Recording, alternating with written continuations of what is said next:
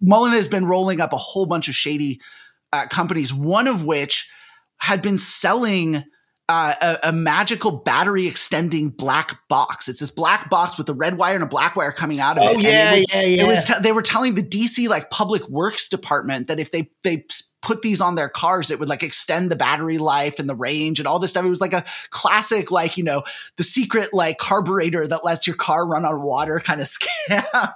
and they totally got the fleet managers at the DC for like $700,000. And of course, this was part of like one of the many like scammy companies that's been rolled up into Mullen. Anyway.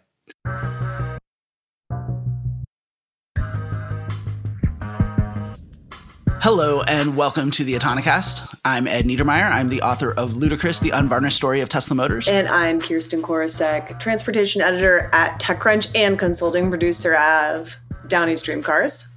Mm, I've watched that show. Good show. Uh, and I'm Alex Roy, the founder of the Human Driving Association um, and author of The Driver, the true story of the Cannonball Run, and producer of Apex, the secret race across America, because I'm shilling today hardcore, and the most honest and sometimes popular, but not always, strategic consultant advisor in the mobility and transportation space. Welcome to the Autonocast. It's it's been a minute. Yeah, it has been a minute, and um, I slipped in. I had to slip in the my extra bio because I only have always have one, and you guys always have like five.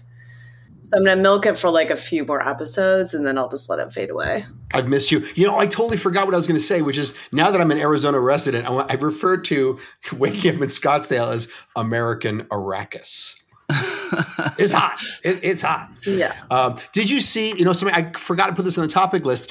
Did you see? I'm gonna go. I'm gonna. I'm in full attack mode today. Did you okay. see the Jalopnik headline, which is um, EVs don't work in hot weather or something like that, or EVs just aren't built for hot weather. Did you see that? You see that one? I'm not seeing that. I saw your a, I saw your tweet or eek or whatever it's called now.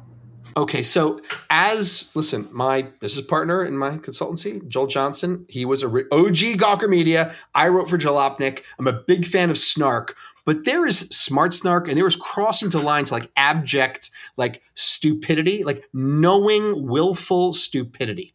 And I say this because I have a Tesla. I daily drive it. I daily drive it in the hottest city in America. And I'm not talking cool. I mean, it's just, it's 115 here every day. And so I drive that Tesla with AC on full blast. It's a Model 3 long range. I wake up, I put my daughter in it. We drive from Scottsdale, okay, to her school in Gilbert. It's probably that's like 20 miles. And then I drive another 20 miles to work. And then I drive another 20 miles to go back and get her and then 20 miles home. There's a lot of driving. And with AC on full blast, and it's absolutely no problem if you plug in and charge your EV overnight, like any okay. rational person should. And Alex, so Jalopnik has no business. Well, hold on. Stupid headline. Hold, hold on. Yeah. So Jalopnik was was reblogging an, an automotive news story that's based on a uh, um, an EV battery company, uh, an EV battery and range analytics company's study of 65,000, or uh, sorry, 17,000 vehicles, 65 different models. And, and just so you know, I mean, this, this, this explains your experience. Uh, they said that Teslas had the smallest heat degradation of, of any of the 17, uh, the, any of the 65 models that they, that, that surprise, are in the, the data. But, but, Teslas do also have the widest gap between their real world range and the EPA estimates, regardless of weather. So, you know, like anything else, I mean, we're in the early days of this technology and, and, you know, I think, uh, you know, clearly there's trade offs, right? Like there's, I think it, it's so easy to want to think like, oh, one way of doing things is just better. Tesla has been very good at marketing what it does as better, but like all these things there are, there are trade offs, right? You know, Ed, I will acknowledge everything you said is, is true. However, to just st- stick an ice pick in the face of Jalopnik's bad faith headline, they used a picture of a bunch of Teslas at superchargers. What yeah. they should have done to support that headline, any good faith journalist, say someone of Im, like, ir, like, ir, total credibility, like yeah. Kirsten Korosek, would have used an image of perhaps a vehicle with horrible range sitting yeah. next to a broken charger would have been maybe a good faith image to use. Am I yeah. right, Kirsten? Are you done ranting? okay. I mean, you said bring can, the fire. Can, you said bring it. I'm here. Right. We can have a whole episode like complaining about headlines or right, moving on. talk Moving about on, other then. news. Yeah, so a lot happened. I was I was gone on a much needed vacation. Um, and aside from taking many forms of transportation to get there and also while I was there, I've been a little bit out of the loop, but a few things did catch my eye while I was gone.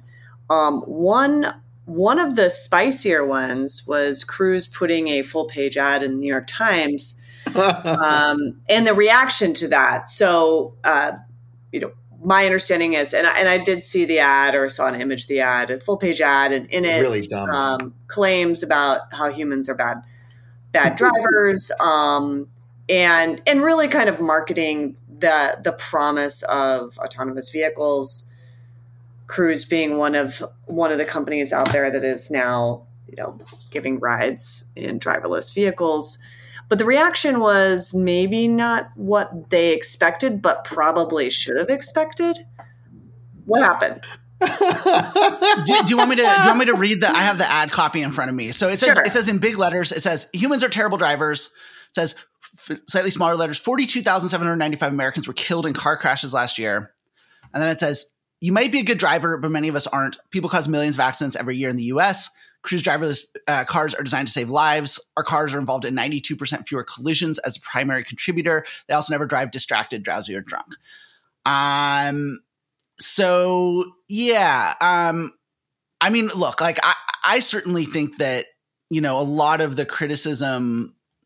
I think there's there's definitely some valid. We've discussed sort of the the situation in San Francisco. Like, there's definitely some very valid criticism. I do think though that like most of the criticism of the robotaxi companies, Cruise and and and Waymo and and Zoox, I think is also operating in San Francisco. I think is really overblown in light of you know how much more dangerous you know what Tesla's doing is. Um, and I think if you want to criticize this technology, like it, it, credibly, you know, you should focus on where the more real the, the real and present like risks are. But I have to say, this kind of this ad is like so emblematic of the worst instincts that that the AV sector has when it comes to communicating about this technology. It's like a it's like a it feels like a time capsule of like the the most like frustrating talking point. And I say this as again as I'm a really big believer in this technology and its and its potential.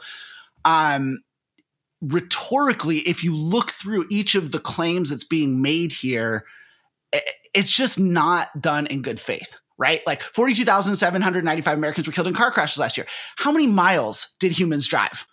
You know what I mean? Like, like yes, humans are bad drivers, but actually, really, you know, considering like it's it's a law of large numbers thing, right? And and and how many cruise vehicles are on the road? How many miles are they racking up? How like like we don't have a statistically significant sample size of AVs on the road to compare them to these, you know, national level statistics. We don't have anywhere close to it. Um, eh, and and yet there's this like real impulse on the part of these AV companies to to me it's like they're leveraging this assumption that technology is always safer than humans. Technology doesn't make mistakes, humans make mistakes, and therefore technology must be safer. And so so that's kind of what they're doing. They're playing to this preconception with with very lazy and frankly mis- misleading argumentation, I think. Um, but that's the Alex. What do you? What's your take on this? Kirsten, do you want to go first? Well, I I mean, my only comment is that it's just like it's a flex that is just inviting disaster. Because as soon as companies or, you know, tech the tech illuminati make a claim like that and boldly stand by it, inevitably something like truly terrible and tragic happens. And I'm not, you know, wishing or wanting for that to happen, but it is a little it, it's the opposite of being cautious like again like having this flex of this is what we're doing to save lives. As soon as something happens people will point back to that ad or you know uses as fodder to attack the company. So strategically it just seems a little bit um impulsive. I'm sure they had many meetings about this but it's still it still feels impulsive somehow um and maybe a bit a bit misguided um particularly because i guess my question is why now like what what's the what's the lobbying push that they're what is the end goal with that Well, we all so know it- that that they're they're all the AV companies are you know waiting for CPUC to give them permits to operate twenty four seven freely, Sure. and and they're taking a lot of heat because SFMTA has been you know turning up turning up the turning up the temperature. Let me just And- say that And and Alex, just to add on top of that, it's also the trucking. There's a battle over AV trucks in California. The, Yes. the state legislature This- wants this- to. So AVs are a very I'm, political I'm not issue sure in that Cruise right now. cares about that. And my sources at Cruise, I have friends at Cruise, tell me that there was a lot of internal debate over whether or not to run that ad. Um, the thing is, and all the critics, I mean, I some of the critics are friends of the pod, and some of them are not. Um, but what's really unfortunate is that, like that ad, like a magnet, basically pulled everyone down the fence over to the side of the Luddites because of the points you both just made about like just tone deafness, absolute tone deafness. But there, like, the higher level, like philosophical mistake of running that ad is that Cruise is GM's baby. GM, like every OEM that sells cars steering wheels, relies on selling cars to people who like driving. That's what they do. And so to flat out say, we're here to save lives and, and autonomous vehicles are the thing, is to set Cruise up in like philosophical opposition to, to selling cars with steering wheels, which GM is the business of doing. And probably about 10 to 20 years before you want to make that argument. Because you cannot, even if AVs were 100% safe today, you can't. You're just not going to scale them on roads and make them ubiquitous for decades. So Yeah. there's they're like putting like a stake in the ground that, like you said, Kirsten, is going to come back to bite them for a long time. Yeah. And you didn't need to be Nostradamus to know that's what was going to happen. Big, I'd, I'd say it's probably up there as was one of the top five gravest mistakes in like autonomy and automated driving PR that history. seems There- like a bit of a stretch. No, I mean, I, I don't know if. I'd go that far. It's I'd say it's one of the bigger mistakes of this year so far, for sure. Um, It'll be a and top five for me. Well, The- the other- this in a year. Yeah, well, and, and the other thing I want to, I really want to point out here is that like this cedes the moral high ground that I would like to see a company like Cruise use to take on Tesla, right? So, so the one thing that's propping up autopilot and full self driving, the, the reason it's sort of fundamentally allowed on the roads, I think, is because Tesla's getting away with making the safety claim that it's safer than humans. And as we've discussed on the show many times, and as Noah Goodall's paper has proven, you know, peer reviewed paper, like it's a lie. And unfortunately, what Cruise is doing here is essentially it's almost like a weaker version of the same kind of claim. And so any like moral authority that Cruise might have as a company that is doing this technology, relatively speaking, the right way to sort of say, hey, like as a leader in the space, we think it's really misleading and bad what Tesla's doing, which they're not doing anyway, really. Uh, you know, uh, they've lost that that moral high ground, I think, um, as long as they're making claims like this, because they're essentially saying the, the same kind of thing. And so once again, it kind of feels like Cruise is, is in a lot of ways, you know, the company and the, the level four company that is most closely trying to like ape Tesla a little bit.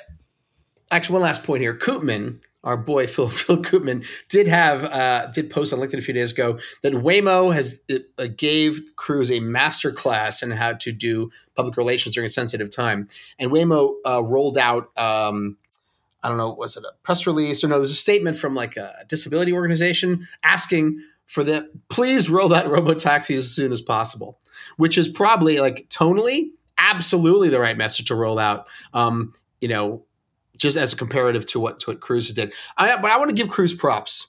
They did announce something very smart a couple of days ago. They announced that they've begun testing in Miami, Mhm. uh, and as a former executive at Argo AI, an area you know, an area you know very well. and you know, I was I've been waiting for someone, Motional Cruise or uh, Waymo, to announce a, a Miami deployment because the groundwork for acceptance was laid by Argo and the team of people that I got to work with down there for years. And it's a city that needs actually AVs are really optimal for, for Miami. And there's a lot of goodwill that left behind, left on the table by um, after Argo's departure. So I was hoping someone would show up and take that place. And I hope that Cruise makes a good faith effort to to execute well. I really hope. because there are cities that are much more optimized for AV deployment. Phoenix is one of them. I love taking Waymos here. I love it. And I hope that Cruise nails this for Miami because Miami needs it. So. Yeah, I'm curious to see how um, quickly they accelerate in Miami. We've seen them actually expand pretty quickly in Austin from hey, we're there testing and mapping, et cetera, to actually, you know, giving rides and the origin is there. I, not giving rides yet, but but certainly on the roads testing. So interested to see what happens in Miami in terms of um, whether Origin is used for testing there. Do we know that, or is it just the Chevy Bolts right now? And when are they going to when are they going to have riders? This is one one area where I, I saw this announcement um, or the tweet or whatever, but it didn't. Um, I was on vacation, so didn't get all the details. My spies on the ground have said that they will be letting me know what they see. You know, somebody uh, sent me a message yesterday saying, Isn't it amazing how, in all the hoopla in San Francisco, um, you know, and Cruise leading that, we have not heard one mention about Zoox. And they asked me why. And I said, well, there's two possibilities. Possibility one is they, if the rate of complaints scales with the number of vehicles in the road, then Zoox may not be running enough vehicles, enough hours. That's possible. But I suspect there's something else.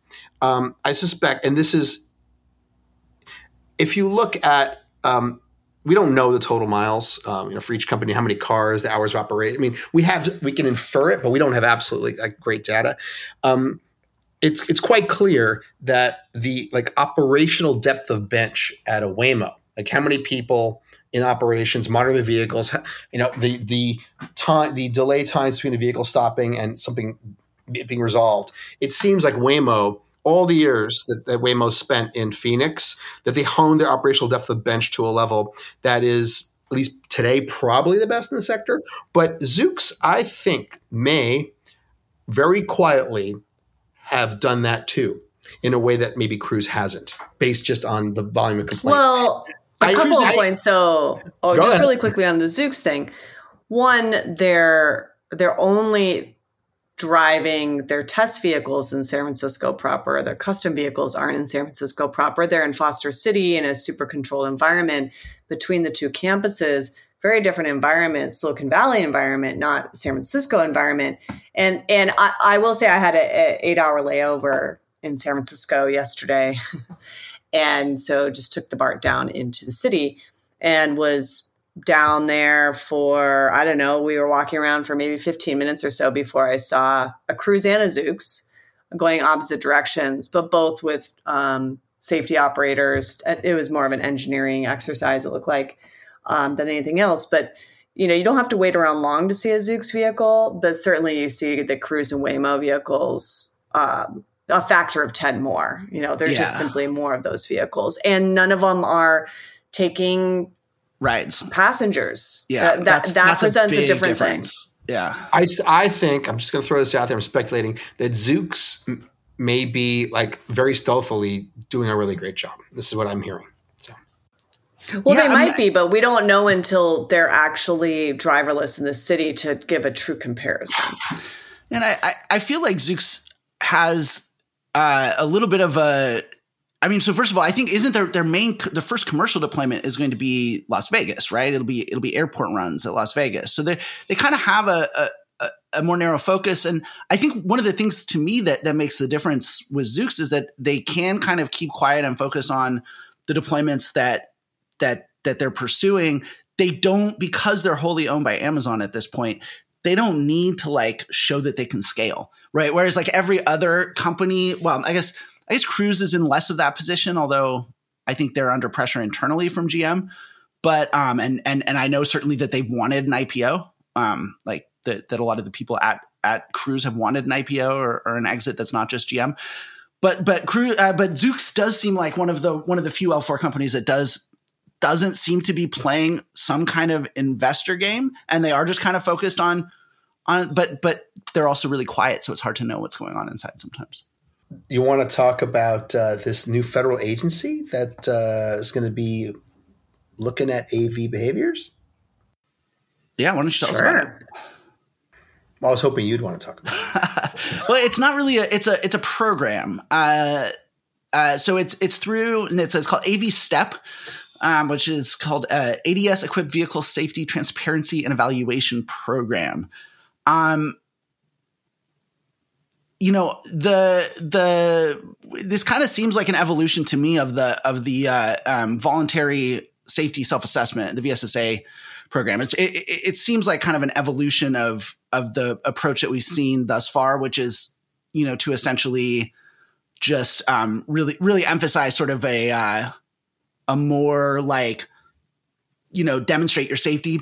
Uh, but but it also does get around what one of the big the big stumbling blocks, which has been FM, FMVSS is the law, right? And so you, you know, it, you can't just, it's been very difficult to put vehicles, GM in particular, right, has been trying to get exemptions from FM, FMVSS for a very long time to, to deploy without a steering wheel. So, um, it doesn't seem radical to me, but, uh, yeah, what makes it know, notable it, to you, Alex? Like what, what is, you seem very fired up. Phil Koopman, I'm looking at, I'm looking up the Koopman, uh, post and he seems to, be he's think he seems to think it's a big step forward. I don't know. I don't know. Yeah, um, I mean, it, I, I, here's the shorter. Here's uh, here's what I see behind the scenes. There's a there's lots of critics and outsiders and skeptics of AV who want to take you know dat whatever data they can get their hands on and just say can't work. And even if it could, it's not good for cities. Um, and then you have I'm uh, Jeffrey Tumlin from SFMTA is saying, well, we'd love for it to work, but it's got you know but we need to know that it does and we'd like to have some awareness of how it works so we can fit into the ecosystem. But then you've got you know some cities and maybe this organization looking for expertise um, to assess limited data. I'm not convinced that there are like the majority in fact almost everyone i know who's uh, who really understands how avs operate and what safety means works for a company like I'm not convinced that there is a regime yet that knows how to assess this stuff. And I was one of these. I worked at one of these companies for four years, and I think I have a better handle than most. And I haven't met a lot of people like me. I mean, I, I, I haven't. So who is making these? Going to make these assessments at a federal level, let alone a state level? I, I like. I just. I don't see enough quote unquote experts out there to to pass these judgments. Right. And and that's I think that's what this approach is sort of, right? So so there's a um a quote from Ann Carlson who's the acting um administrator of NHTSA um you know where she basically describes this as a uh, she said it will hasten NHTSA's progress towards establishing an effective governance structure. So they're not even saying this is not like a, a, an actual regulatory regime. Basically what it is is it's an expansion of the of the the oldest deal in the AV regulatory book which is you provide us with data about your vehicles and and we'll monitor it. And in exchange for that data sharing agreement will allow you to have deployments over 2500 vehicles which was sort of the limit for under the exception uh, exemption sort of approach that was done before. And and like this is I, I mean I, I don't know like I don't know what kind of data they're collecting. there's a lot like the devil is is absolutely in these details. It, to me, what's fascinating about this is that you know, certainly in California right now and and among, you know, I would say sort of the urbanist left or whatever, there's a lot of excitement around the idea of like regulating AVs, right? That that this is a technology that needs to be sort of reined in and and, and sort of controlled. And I think I think I, I, understand why they think that, right? Because you have this juxtaposition here. We were just talking about how the AV companies are making all these claims about the safety of these vehicles without the data to do it. And, and here's the government saying, we can't actually institute a formal regulatory regime because we need more data. We need to understand what's actually going on here. And so this is like a halfway step. And I'm sure this is going to piss off the urbanist left because they're going to say, "Oh, this is just you know we should be doing full regulation and and we're not. And instead, we're just sort of it's sort of again it's sort of a formalized expansion of the basic approach that that's been happening so far." Um, but I think that like if you look and, and I always every time I do Zoom calls, I always point to the I have on the, the bookshelf behind me the the license plates that the state of Nevada issued in like 2014 or 2015, you know, for privately owned autonomous vehicles. Like again and again, and you see this in California too, where they put all these regulations in place, but didn't it didn't occur to them that trucks were actually going to be like one of the first major deployments. Like when it comes to regulation, the record is clear. I think there's been more mistakes made by regulating too early than there have been too late. I think there are exceptions to this in the ADAS space in particular, but when it comes to the level four vehicles, I think that that that regulating too early has created a lot of of of, of, of issues. And so anyway, so I think politically this is going to make nobody happy, but pragmatically, if they don't have enough data to to to say what's safe and what isn't, what are you going to do but collect data so that you can then at some point make the rules? I guess. Right. I mean, it is a natural first step. I don't know if it's the first step, but it's a natural step to take. Um, but it still doesn't totally resolve what Alex brought up, which is how and who is assessing these. And and what my guess will be is that it will be a pretty generically low bar of assessment you know what i mean? Because if you go too strong or or too specific you can basically end up getting into technology picking and which most regulation you know generally or the people lobbying for against it generally try to avoid. Um, and then so but if you do that then it can be very watered down. So it'll be interesting to see like what what they are even assessing and who does it. Is it a third party? Is it a new government agency? Is it you know who's doing it? Is it left up to the states? Do the states even have the resources to do that well, and this is also just the federal level approval of like, can these vehicles be on the road, right? We still, what this doesn't resolve is the biggest contradiction in this entire regulatory regime, which is that vehicles are approved at the federal level and drivers are regulated at the state level. Um, and then, and then traffic laws are enforced at the city level. I mean, right? Like this is the the whole problem with AVs is it bundles together all these things that are super disaggregated in the human driven paradigm. And so, um, so I mean, I think like like if you if regardless of what you think about the situation in San Francisco, whether you think it's a you know a, a witch hunt or or a, a, you know reasonable response to you know unaccountable tech companies, whatever, like that's not going away. Like cities will still ha- be enforcing traffic rules on the ground. States still technically licensed drivers. Like this is this is just one piece of what when we think of all of the the levels on which AVs need to be not just regulated, but then also have, you know, just have local law enforcement and, and, and emergency responders prepared for the various outcomes that that happen when these when these vehicles are on the road. So, you know, yeah, like speaking of yeah. self-driving, shall we wrap up with our final autonomous or self-driving topic, then other fun stuff? Tesla. Last week, uh, Musk was on a call and he said, "Oh yeah, um, Tesla's in discussions with a major OEM to license FSD." Who do you, setting aside how it works, whether it works or not, and safety issues, Ed, because you wrote it, I, know you have a lot to say. Um, I ran a poll on my Twitter, um, on my X account, um, asking people to vote on who they thought that OEM was. Let me pull it up here. Uh, and my, uh, I, I, put the ones I thought it was likely to be. And let's see, what did I have? I had uh, Stellantis. Uh, wait, where is it? Where, where, where did it go? Where's my poll? Um, oh my god, uh, how far? What your how poll many, disappeared on X on former Twitter? I, Shocking. My website works so well though.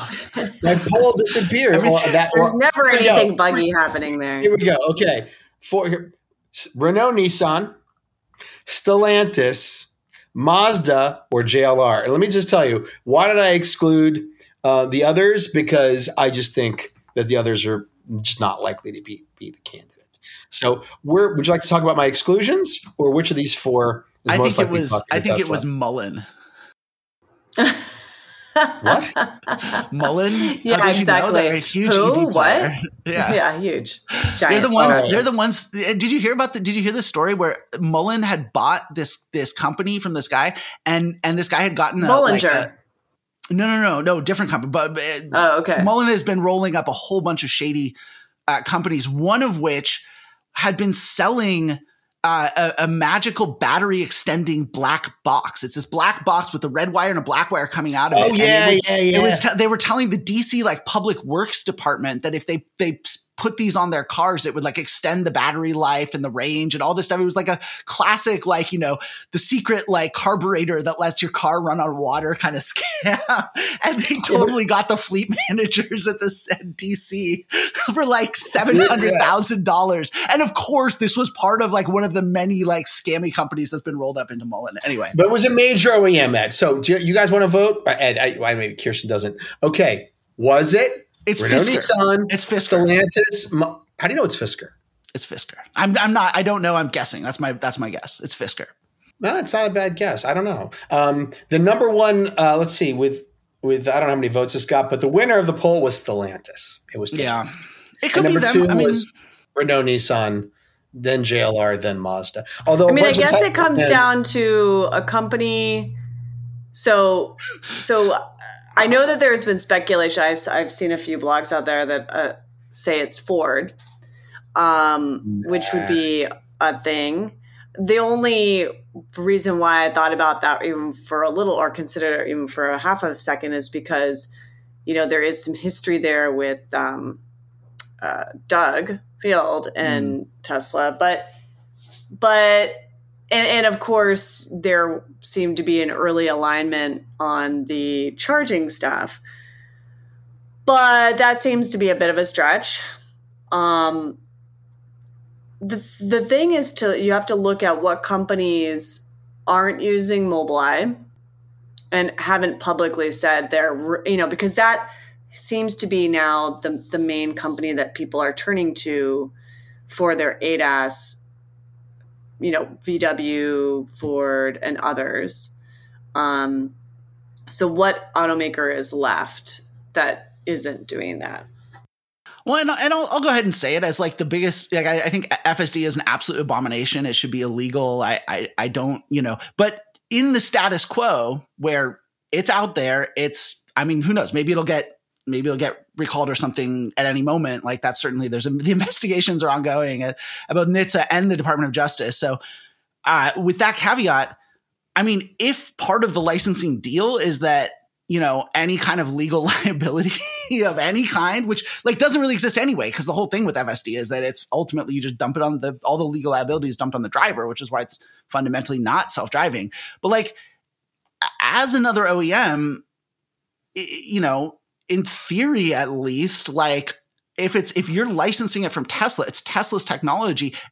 If and when some kind of you know lawsuit or or, or legal consequences or whatever goes through, um, you know, you can kind of say, well, we just licensed it from Tesla. Like it's their thing. Like it, it, to me, it seems like there, at least for other companies licensing it, there's like a little bit of a limit to the downside potentially. Although at the same time, I would not want to be seen as as you know, I would not to be want to be the CEO who licenses FSD and then six months later it gets recalled or, or there's some scandal or something. But but licensing technology isn't the same as how it is potentially used because uh, you know companies might license a technology but put then guardrails on it, for instance. You're, Kirsten, I love you because that's where I was going to go. Do you want to finish your thought? well, no, I mean, just I, I think that that would that's a possibility the mistake I think is that automakers thinking that by putting guardrails on it that it will somehow like if only if Tesla had a different approach to this FSD could be great. So we're going to do it. And that is maybe ignoring like the underlying fundamental like technology and whether it's good instead of like you know what I mean? It's it's an execution debate as opposed to like is this is the foundation solid? But I don't I don't think I mean if if if you're just talking about putting driver monitoring, that's it could be other things, right? It could be how it's used, where it's used, limitations. Okay, and now we're getting um, somewhere. You know, uh, yeah, um, how it's communicated to the driver. Like, there's a lot of things you could add on that would put multiple guardrails or safeties in it, but that doesn't necessarily make that technology better. It just means Listen, it's less likely to be abused listen, if you put a real DMS on it and you put a real ODD constraint on it, then that it would still be dangerous. yeah, I mean that's the thing. Like that's that's my. But you could dramatically reduce the risk factors of okay Teslas. right but then it still doesn't answer the question of whether it is actual technology that is valuable and works um, true. friends of mine who are in the in the let's say space and i'll specifically say in the machine learning world um, have their thoughts um, all using different words that mean garbage um, when they describe the, the system um, so so that's that's what you're working with. And i know there's many people out there who are like this is the most amazing thing ever blah blah. And i'm sure we'll hear Mm. from them. But it you can put a lot of guardrails on it but it doesn't necessarily tackle the underlying question which is is the technology fundamentally good? And by the way videoing yourself and showing it going through an intersection and like like celebrating it as amazing tech that that doesn't mean that it's good that's not an Yeah. so, Which so reminds me, we, Ed, unless the next thing you say is, have you heard about how uh, Omar was faking his videos? Oh Then, my then we have to just go to that. I, Or we should I discuss it next okay, week. we we can talk about that if you want, but but really quick, just on the so so the number one automaker in your poll was Stellantis, is that right? yeah, by far. Okay, so this the one scenario that I could see working is I know that Stellantis um, is working a lot on off road ADAS and driving automation. So I could see them potentially maybe using it. And like you say, like hard ODD limits where you can only use it if you get like the loaded up Jeep Wrangler, uh, the next generation Jeep Wrangler, you can only use it sort of on off road trails or something like that. Uh, would it would be so it'd be very difficult to do, but I think like that to me that that's how unlikely this is, right? Is that like that to me is like the plausible use case for this technology. well i guess we have to prepare to be shocked because we've learned recently that automakers are willing to to jump One- on the tesla bandwagon um in the ev automaker. charging Oh, in the charger, yeah, yeah, yeah. Which I was wrong about. EV. Which I was wrong about. So I mean, I'll, I don't think of any of us really saw that coming. Although the quality of the EV, like it's just so night and day for me in terms of the quality of the EV charging um, technology that Tesla has developed compared to its ADAS. So, I think it's We'll it's one of the company's most valuable assets, hands down. okay, what what was the last uh, uh, ADAS item that you wanted to? I was just going to. Uh, well, no, that's that's for IDIS. I mean, we'll discuss it next week. There was somebody I forget his name ran a posted a video on YouTube about how Whole Mars Catalog. Omar had bought a comma device and used one of its features to deactivate or bypass the um, the uh, steering wheel torque nag function of FSD, allowing Omar to Omar's catalog to you know record videos, hours long videos of his Tesla driving around with no hands on wheel, and it's pretty compelling and is it's that's a thing. Um, that's a thing because even I was wondering. I'm like. Wow, that's really interesting. So, of course, it makes perfect sense that he had a nag defeat device. It's Did interesting. just that hear it- now? no, he's still out there, uh, and he's claiming that it's not a che- it's not a cheat because all uh, because um, the nags are not are necessary, basically.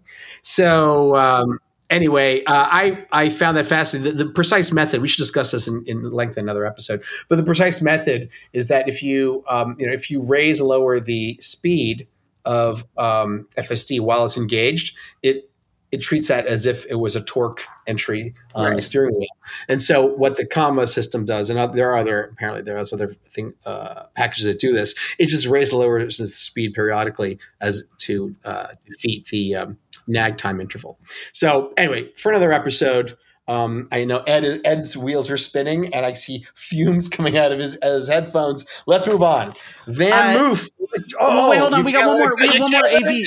We have one more we? Yeah, we do have one more. Yeah, yeah, yeah. Yeah, what is our it? friends, our friends at Aurora raised a, Oh. a big eight hundred twenty million dollar round. I, they they were. Mm. I mean, I kind of assumed they must be raising money. I frankly was. It, it must have been difficult. I, I, I, I was skeptical that they would be able to raise more money, but they've done it. $820 million. That's a significant chunk that, you know, based on their, their progress at getting some of these trucks on the road, what they say, you know, their timeline to, you know, future completion, what, whatever you want Right, commercial so- operations. This this should in theory get them either there or quite close to there. So Right. So, so just to be clear, you know, for those who randomly stumble on our podcast, um, so Aurora is publicly traded. So this was a combined offering. They they raised eight hundred twenty million dollars from a public and concurrent private offering of its stock. So, um, as far as I know, I haven't looked at if there's been a recent filing since then, but the private the, the company that that um, the private offering they don't list the company as or individual as far as i know um, and and the, the interesting thing is is that back in april aurora had filed for a proposed mixed shelf offering to raise $350 million and if you don't recall about a year ago i think it was september of last year this is when the leaked memo um, made its circulation from the uh, co-founder and CEO Chris Urmson were basically it was like these are all the things that might have to happen or that we have to weigh for us to preserve our cash position. And it was like basically a spitball type of exercise that that um, was leaked um, and one of them of course was like we need to raise money so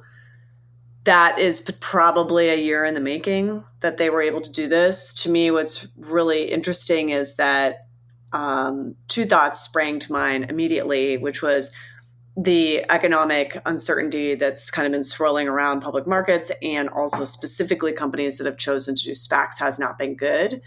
And so their ability to raise money is notable. And also, the second thought I had was I wonder if TuSimple's kind of demise and shifting away from US markets has helped them. can't Because it, it can't any- have hurt Embark too. Like, see, Right. think about how much the, the, there's been like headwinds and tailwinds of last year. A year ago, right, Argo was still around. right. Bare, barely, but but it, wa- it was right. Uh, but a year ago, Embark and and TuSimple were also both around, and so on the one And Too hand, yeah, the, was TuSimple was pretty like directly um, competitive. direct yeah exactly and and you know aggressively entering into markets and, and certainly talking a big game and and it really was you started to see kind of the wheels coming off the TuSimple bus they had had their internal dramas and stuff like that but really from fall into what is you know right now where you saw deals falling apart and internal drama getting even more heated and um, you know the ousting of CEOs and all these all that garbage that really hurt its credibility. So any investor out there that is like any like somewhat bullish on AV trucking, where are they going to put that money? I mean, there's not a there's not a lot of sort of big because Waymo's basically backed out of trucking too, haven't they? They're certainly not as vocal about it, and there's been a number of stories that have reported, you know, internally that that there's that there's a backing away from it. They have externally, like publicly, said they're still committed to it, but Okay. but certainly you're not seeing the at least not lately the uh, the amount of emphasis on it publicly Yeah, I mean that doesn't because so there's the Gatik, but like the, I mean just this and loc Locomation is are they? Oh, I think I don't know. Last I heard, got, they, were acquired, they they're got sort of- acquired. they got acquired. Okay. Yeah. Um. So I mean, yeah, there's been a lot of a lot of consolidation in trucking just over the last year, and so Mm-hmm. yeah, it's an interesting point though that it it makes it, it both makes it harder to convince investors that this is a viable space, but for those investors who do believe in the uh, potential of autonomous trucking, there's a lot you. less competition for those dollars. All right. Can we move on to VanMoof? Yeah, let's. Let's sure it'll be it'll be our w- one um it was a very heavy automotive um, automated uh, driving episode but we can tuck a little micromobility in here so VanMoof Van Moof. um, give me the headline They're dead. Bankrupt. What happened, Kirsten? Um, well, I want to. there, there's a TechCrunch had some great reporting um, on this. Our European team and um, Rebecca Bellan over on my team and on on the U.S. team um, dug into this story and had the scoop earlier this month. And basically, the headline that we had was from Man VanMoof to Van Poof. How did the e-bike pioneer go bankrupt even as the market boomed? Basically, the company has raised, um, you know, close to two hundred million dollars, um, and they have now officially gone bankrupt. So our first story was earlier this month, uh, kind of talking about or reporting out how things were not going well, and it all started by. Um, actually, it's kind of funny. There had been some speculation on Reddit and a little bit here and there, but they just stopped taking order. Like you couldn't order a bike, and these are popular bikes. Um, people really love the bikes. It wasn't a product problem, um, which is kind of interesting. Well, it wasn't a product I mean, problem. It wasn't a product well, design problem. Right. It wasn't a. I should say that it wasn't a product design problem, but clearly there are other there are other problems going on. So uh, initially, we broke the news that they had suspended bike sales. Um, executives had departed. Uh, things were not looking good, and there was some last ditch efforts to raise money, which which just didn't materialize. So the end result, which is the latest news story, is that they have they have officially gone bankrupt in ne- in the Netherlands um, after just a week. I mean, barely a week into this like quote unquote administrative process to try to sort of save the company. So things I think were much worse than even we realized um, because that that kind of accelerated and happened very fast. So here we are with uh, with another bike company that is um, done. Wow. Uh, go ahead, Alex. It's too bad they were really cool looking bikes. So this it's a fascinating like thing, right? So everyone called te- te- uh, VanMoof the Tesla of e-bikes, right? And like when you looked at the product, like you got it. It was very slickly designed. It was very like well packaged. It was very they're they're connected. So that's one of the bizarre things is that now if you if you own a VanMoof, right, you now are faced with the possibility. So apparently another Dutch company has made it so that like you can download a patch and make your VanMoof bike talk to their servers because if there's not a server and, and VanMoof is saying even in bankruptcy they're going to use their money to like keep the servers up but these bikes do not work if there's not a server to talk to. These are internet connected bikes that do not work without that connection and i think i believe cory doctorow calls this the enshittification of technology. Yeah yeah so enshittification is a yeah it's a big complex thing. I i'm not sure if this is specifically an example of that i'm not sure i understand that the concept well enough, but but it is definitely like is this necessary? And I think to me, it's really interesting to contrast actually VanMoof and Tesla because in some ways they're really similar. They're both, you know, the, the sort of the premium, the slick premium, high tech, like look lifestyle tech guy kind of well branded option in the space. But EVs in, in, in electric cars, that premium high tech segment is where all the action is. That's where, at least in the U.S. market, at least, right? Like, like all of them are sixty to eighty thousand dollars or or above, like expensive premium high tech cars. With e-bikes, however, it, that market is still shaking out and it looks to me a little bit like the dynamic is different there where e-bikes are already they're cheap compared to cars but they're expensive compared to bikes. And so there's this weird and and then of course so that we haven't even talked about all the service issues that that are that are huge in, in all this. But it seems to me that e-bikes it seems to me like in the us at least cars electric cars are kind of drifting towards tesla at the high end of the market although i think that market is also tapping out. Uh, but but that on the e-bike side, it really seems like we the, the the companies are stepping in and really making big market share gains in the last year or two have been like Aventon and some of these like really low end not really low, but like much, much cheaper bikes that are really competing on price. And so I don't think that like having your e-bike connected to the internet, like I think that's a classic example of something where I don't think that, I mean, in, in a car, it has real value because it tells you where the chargers are and allows you to do things that are fundamental to the operation of that car that matter to the user experience. On, on a bike, I don't know. I, frankly, I don't even know what a VanMoof needs an internet connection for. But like the co- like the value to the customer, I don't see how it could possibly be more than the cost, right? Um, and so and so I think I think e-bikes fundamentally like like bikes are going to drift towards more of a commodity market, whereas EVs, unless the something changes on the policy side of things, um, in the US are going to are going to be sort of more premium thing. So it's interesting how like being like Tesla gets you a lot of hype. They raised 225 million dollars. Like everyone thought VanMoof was going to be a world beater because they were the most like Tesla of anybody else in the e-bike space. But it turns out that e-bikes and cars are the same markets, just like cars and smartphones are not the same markets, just like cars and laptops are not the same the same kind of market. And I think that in a way they may be speed running a dynamic that may may even play out more broadly. We'll see. Well, so just one little, a couple tidbits from um, one of our um, editors, Mike Butcher, who was kind of one of the leads on this story. He he did a little bit of a you know autopsy of like you know analysis on what happened with VanMoof, and and one um, source of his, um, sort of an e-bike industry insider, um, told him that VanMoof focused on marketing and spent big, but forgot to think about supply chain and unit costs. Um, and apparently also may have overordered after the COVID delays. So basically putting this emphasis on marketing over product excellence and it kind of not paying as much attention to supply chain and unit costs sort of all came together to create this problem. Yep. And and so if you if you really right, so again, they the slickest, best looking bikes, but but they put all their resources into that into into the design engineering side of it and to that like wowing people, hoping that they would get people to spend crazy amounts of money on these things. But again, like one of the other ways that they that they underinvest areas that they underinvested in is service. And this is a huge thing for the entire e-bike space, right? Is that and and I think at the end of the day, as a customer, if you're an early adopter, having the slickest, highest tech e-bike, whatever, there's some there's some cachet and there's probably room for brands there.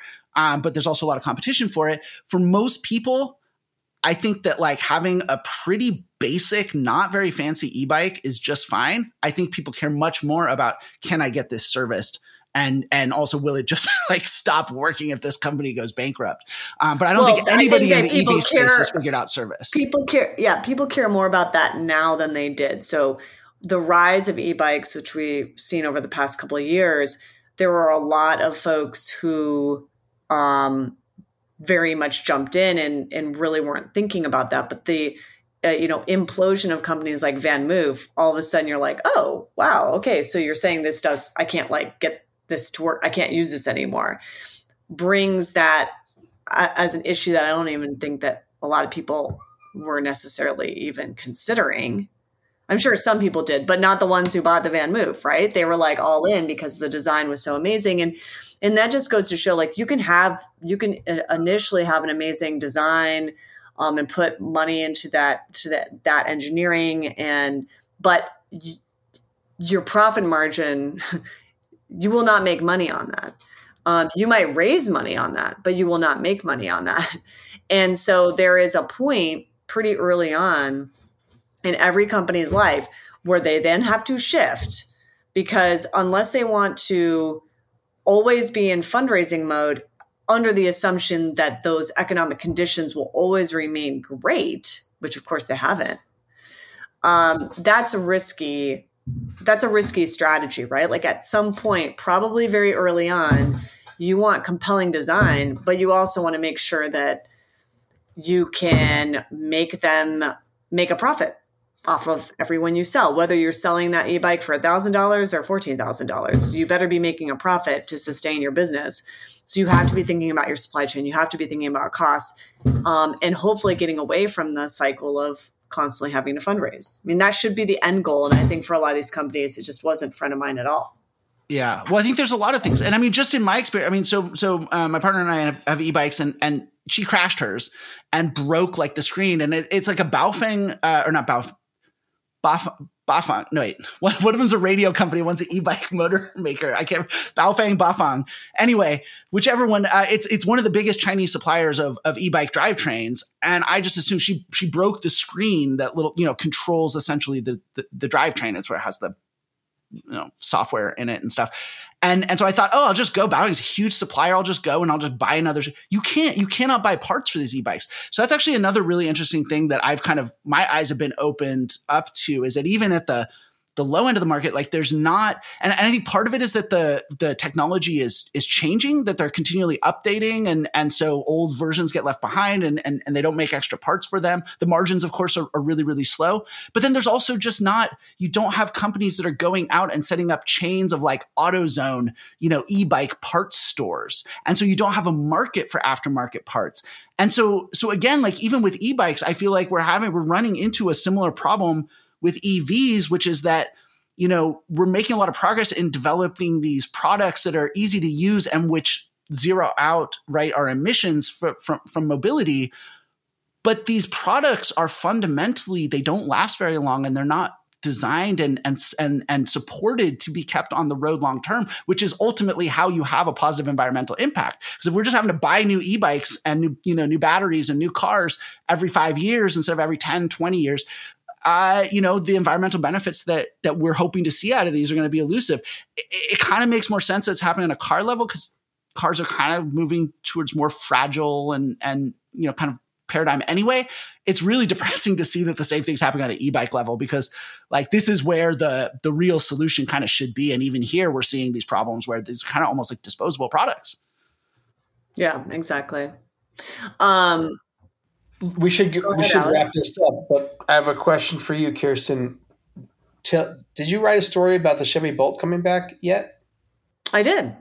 Walk us through that. Um, so let's end the episode with that. Another EV product that was slated for the trash bin is been rescued. So back in April, um, GM CEO and chairperson um, Mary Barra said basically announced that they're going to stop producing the Chevy Bolt EV and the Chevy Bolt EUV, which is the larger version. Um, and that production was going to end by the end of this year, and that the Orion Assembly Factory, which was which is where those vehicles are assembled now, was going to be retooled and used for electric truck production. Um, and those that this has now changed. The interesting thing at the time was that while maybe the Chevy Bolt EV wasn't the best selling EV on the marketplace. It was the company's highest volume EV. And it was actually at a price point that made it accessible to the vast majority of new car buyers out there, meaning it wasn't, you know, a $60,000 vehicle. And all the other vehicles that they have sort of slated, you know, or had come out were all super high end, as we've seen other automakers do. So this is going to come out as a next generation Chevy Bolt with its Ultium um, architecture, so underlying platform, um, battery design, and also its new software platform. So this is what all of its future EVs are going to be built on. Very scant on the details, so no idea when this is happening. Um, uh, interestingly, there was it was the announcement was super generic and it just says Chevy Bolt EV, no mention of the Chevy Bolt EUV. So we don't even know if that larger version will be included upon this, if that is um, was a purposeful omission or not.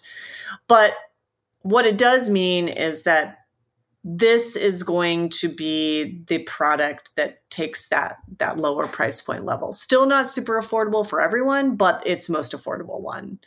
Um, and so it'll be really interesting to see what the next generation Chevy Bolt EV looks like because it will be on a new platform.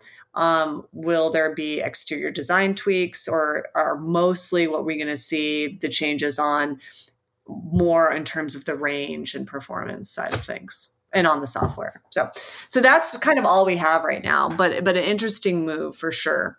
Yeah, and like good for GM for keeping a, a, a committing to a, a an, keeping an affordable option EV option in the market. Like no no one else is doing it. Like say what you want about the Bolt, it is you know one of the most practical, affordable, pragmatic EV options out there.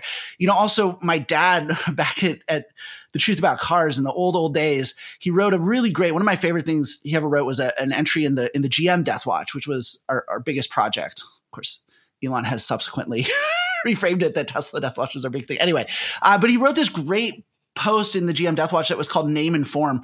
And basically, he just looked at when Toyota and Honda introduced the the the Civic and the and the um and the Accord. When Honda introduced the Civic and the Accord, Toyota introduced the the Camry and the Corolla.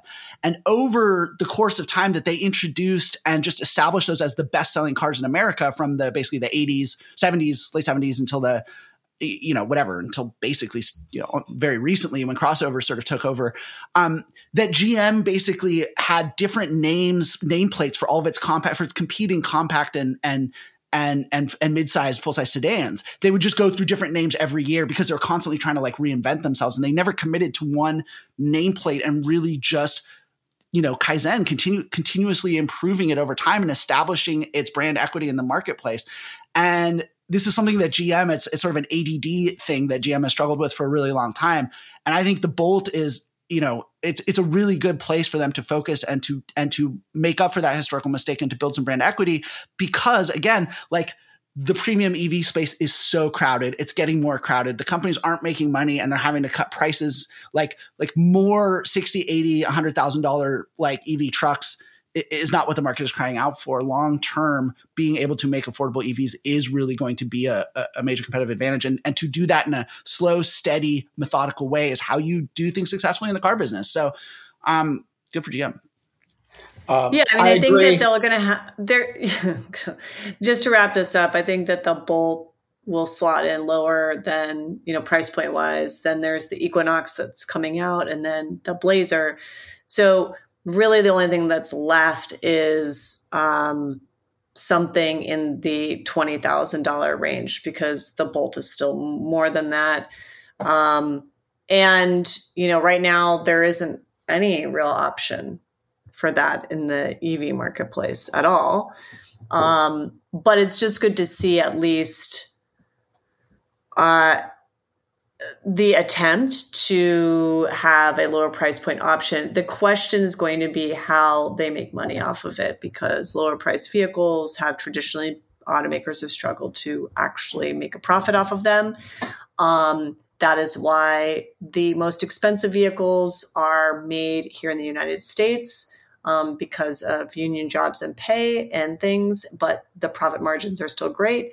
And then the lowest price vehicles are often, at least um, historically been made in, in Mexico or other markets in which labor, labor is cheaper. So, what I'm curious to see is uh, if GM shifts any production um, to to lower cost markets, um, what that looks like. Because if they're make trying to make room or make way for electric truck production, you would do it here in the U.S. Um, just because surely they could make more money if they made it in Mexico, but that would never go over well with collective bargaining. So, you know, these vehicles will most likely always, the higher price vehicles most likely always be assembled and produced here in the United States. And also with the IRA, there's like, you know, some interesting, there's an interesting little jigsaw puzzle that they need to figure out in terms of where it's produced, how much money they can make off of these lower price vehicles. So stay tuned. Um, Lots to follow on that front. Yes. And on that note, thank yes. you for joining us for another episode of the Autonocast.